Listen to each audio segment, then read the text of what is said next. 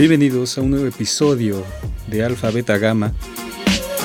Hace ya bastante tiempo que dejé este, este, proyecto, dos meses y medio, porque el último episodio de podcast, de este podcast, lo publiqué un 31 de diciembre del año pasado, por supuesto. Grabo esto hoy eh, siendo 15 de marzo, así que son dos meses y medio los que he dejado transcurrir sin publicar algo que por supuesto no creo que alguien extrañe este contenido o este tipo de contenido, este enfoque. Pero no obstante lo publico porque, porque simplemente quiero hacerlo. Eh, espero que, que si es que llega a alguien esto, lo afecte, por supuesto, no importa de qué forma, uno decide cómo es que lo toma. Y en ese sentido, Quiero agradecer a, todos los que han visto mi contenido o parte del contenido, según sea lo que estén buscando. En particular, por supuesto, agradezco a todos los que ven porque es una, ya sea que sea una pérdida de tiempo o en verdad les produzca algo o tengan algo de este, su servidor, sus palabras. Por supuesto, agradezco a todos y también a todos los que comentan, porque también aparte de escucharme y perder el tiempo escuchándome, pues aún no pierden más el tiempo eh, comentando, aunque yo lo agradezco mucho. Eh, sobre todo los comentarios últimos, eh, no lo había revisado la verdad del canal. Vi que hay comentarios agresivos hacia mi persona. Y está bien, yo agradezco, yo, agradezco, también eso porque bueno, se tomaron la molestia de, de perder el tiempo escuchando mi voz, escuchando mis ideas. Y bueno, por supuesto tienen derecho. Ya que escucharon esto, ya que perdieron su tiempo en esto o lo invirtieron, tienen todo el derecho a, hablar al respecto. Lo digo en ese sentido porque en dos episodios que están publicados ahí sobre Caballo de Troya, bueno, me dicen que soy un estúpido y que por no ser fanático, como bueno, así me dicen, por no ser fanático de JJ Benítez, no puedo emitir una opinión después de consumir su trabajo. Yo agradezco como sea cualquier opinión, el contrario de esa persona quien escribió eso, que lo agradezco también. Yo conmino a todos, a quienes eh, me escuchen, que sí, que por favor lo comenten, ya sea para para señalarme fallas, para señalarme aciertos, para recomendarme temas, para instruirme. Eso sirve de mucho. Y no, no me refiero a que cobre popularidad, sino me sirve a mí. Y eso es lo que importa. Lo demás es, es irrelevante, la verdad. Con eso no pretendo formar una empresa, ni constituirme como eso, ¿no? como una persona física que perciba ingresos económicos a partir de este proyecto.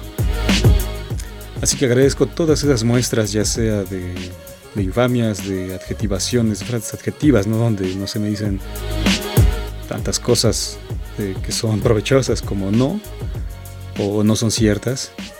Como en este caso, bueno, aprovecho de una vez para decir que sí soy fan de JJ Benítez, pero no por ser fan quiere decir que soy un enajenado y que no puedo criticar, ¿no?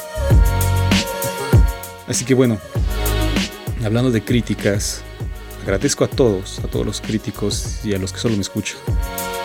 Y, agradeciendo una vez más, y pasamos a, otra crítica, esta vez sobre un libro que lo leí la verdad el año pasado, pero no lo había podido subir.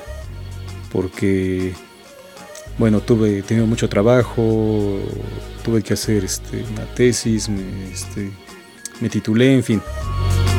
Entonces no, no tuve tiempo. Tuve algunos problemas familiares también, pero bueno, eso no, bueno, eso no, supongo que no les interesa saber, ¿no? Una, vida tan aburrida como la mía.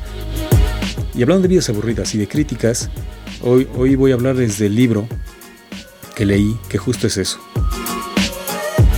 Esto va a ser una crítica sobre un libro de una vida aburrida, quizá como la mía. Así que a esto le titulé El agua de la vida, de Sarah Gruen. entre la nada y el esbozo de una novela. Así que vamos allá.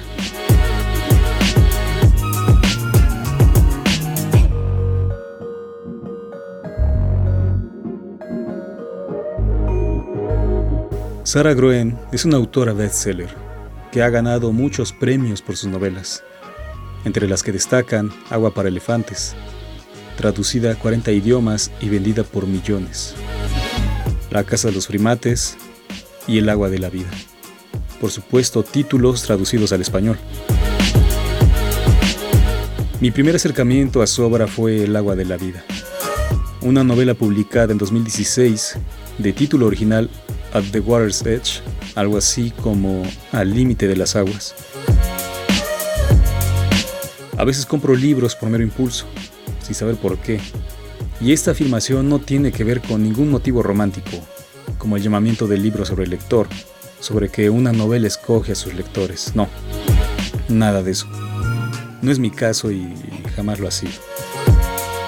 La evidencia es este libro de Gruen que, en lugar de ser un encuentro, suscitó un desencuentro. La edición que adquirí es de Planeta. Y antes de retirar el celofán, lo que se tiene entre manos es un volumen hermético, pues no presenta el resumen de la obra, sino varias críticas favorables de personalidades y medios periodísticos. Al abrir el libro se descubre la sinopsis, dispuesta en la solapa. Por supuesto, esto se entiende porque Gruen es una autora bestseller. Por ello se trata de convencer al lector de que dicho producto ha gustado a muchos, a muchos otros, sin saber lo que se adquiere. Las palabras maravilloso, fascinante y conmovedor son recurrentes en las críticas. Se trata de un aleccionamiento literario. Este tipo de propaganda me brindó una idea de lo que encontraría página tras página. Una historia sencilla, rápida y sin embargo, entretenida. Pero nada de ello encontré. La sinopsis fue el primer atisbo, el augurio del contenido inverosímil, ridículo de la obra. Palabras más, palabras menos, la novela aborda la vida fútil de Maddie y Ellis, un matrimonio rico que vive a expensas del padre del varón. Pero un día, unas cuantas páginas después de comenzar la lectura, uno de sus excesos de alcohol deriva en el enojo del padre y por lo tanto la suspensión de las dadivas. Como el matrimonio es un par de inútiles y no quiere trabajar porque no sabe trabajar, decide en nombre del esposo, ya que la novela está situada en 1944, con la Segunda Guerra Mundial como base para ese sinsentido, y por lo tanto las mujeres no decidían, viajan a Escocia en busca del monstruo del lago Ness, solo porque el viejo está enajenado con ello, y si logran encontrarlo, la pensión le será restituida. Y este es el primer punto absurdo y sin embargo fundamental para la novela, ya que este viaje será uno de los motivos que articulen la narración. Desde esta premisa del viaje se atisba el final de la historia. Un lector atento sabría que en las primeras páginas se le ha revelado la propuesta narrativa y por lo tanto el resto ya no será sorpresa. La autora, en un intento burdo de proponer la acción, porque no hay tal, sitúa el viaje hacia la guerra, otro de los insentidos de la novela, ya que la pareja se embarca junto con un amigo hacia Europa, el epicentro de la conflagración, solo para buscar a un monstruo que nadie ha visto, fin de que consigan su pensión y no trabajar. Y eso será toda la acción que se verá en el libro. El arribo de los protagonistas a una pensión escocesa es una pérdida de tiempo para el lector, ya que no sucede nada. Al menos 200 páginas de la aburrida vida de Maddie, quien permanece dormida o mareada y le sirve el personal del inmueble. Le lleva la comida, le tiende la cama, le lleva medicinas, le da un masaje, en fin. Mientras ella no hace nada, su esposo y su amigo cada día acuden al lago para intentar cazar al monstruo, grabarlo, tener una prueba de su existencia. Es como escribir la jornada laboral de cualquiera. Trabajar ocho horas, llegar a casa, cenar y dormir. Y eso se repite página tras página, párrafo tras párrafo, día tras día, en tanto la novela, el tiempo de la novela, el tiempo narrativo. Este nudo narrativo lento y tonto será el motivo de Maddie para cambiar, pues pasa de ser una inútil a alguien que cocina y lava platos. Esa será su gran liberación, su forma de enfrentar el mundo. En ese lapso se enamora de un hombre, por supuesto, guapo y fuerte, lo básico en esas narraciones, y se olvida de su esposo, que cada vez se porta como un loco. Ya imaginarán el resto. No lo diré porque varios temen a los spoilers, que ya he dicho antes que no importan, ya que lo que vale es el lenguaje con el cual se aborda una narración pero en este caso no hay tal. Y eso es todo el libro. Su estilo es pésimo, repetitivo. Se diría un texto introductorio a la lectura, sencillo, fácil. Los personajes son mediocres, con motivos tontos, inverosímiles, y la figura de la mujer es clásica, incluso pasada de moda, superada, pues se trata de una fémina que necesita ser salvada que a pesar de su evolución, no se vale por sí misma. En pocas palabras, es una mujer en busca de su príncipe azul. El libro es tan fácil de leer que lo terminé en una semana con solo leerlo una hora al día. Muchas veces estuve a punto de tirarlo a la basura, pero resistí. Al concluirlo busqué más de la autora, sobre todo su libro insignia, Agua para elefantes. No leí la novela, sino que vi la película. Y vaya sorpresa desagradable. El libro fue publicado en 2007 y El agua de la vida en 2016, es decir, nueve años después. Sin embargo, no hay una evolución en su narrativa, incluso se diría una involución y reciclaje de personajes. En Agua para Elefantes, el personaje es Marlena, Marlena Rosenblatt, que es idéntica a Maddie.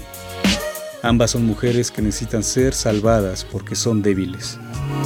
Temen a sus esposos, son cautivas de ellos y por lo tanto son víctimas de los maltratos.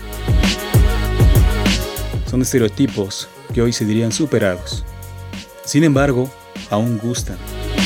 Aún hay mujeres que se piensan en estos términos, víctimas, sumisas, con esa imagen del príncipe azul.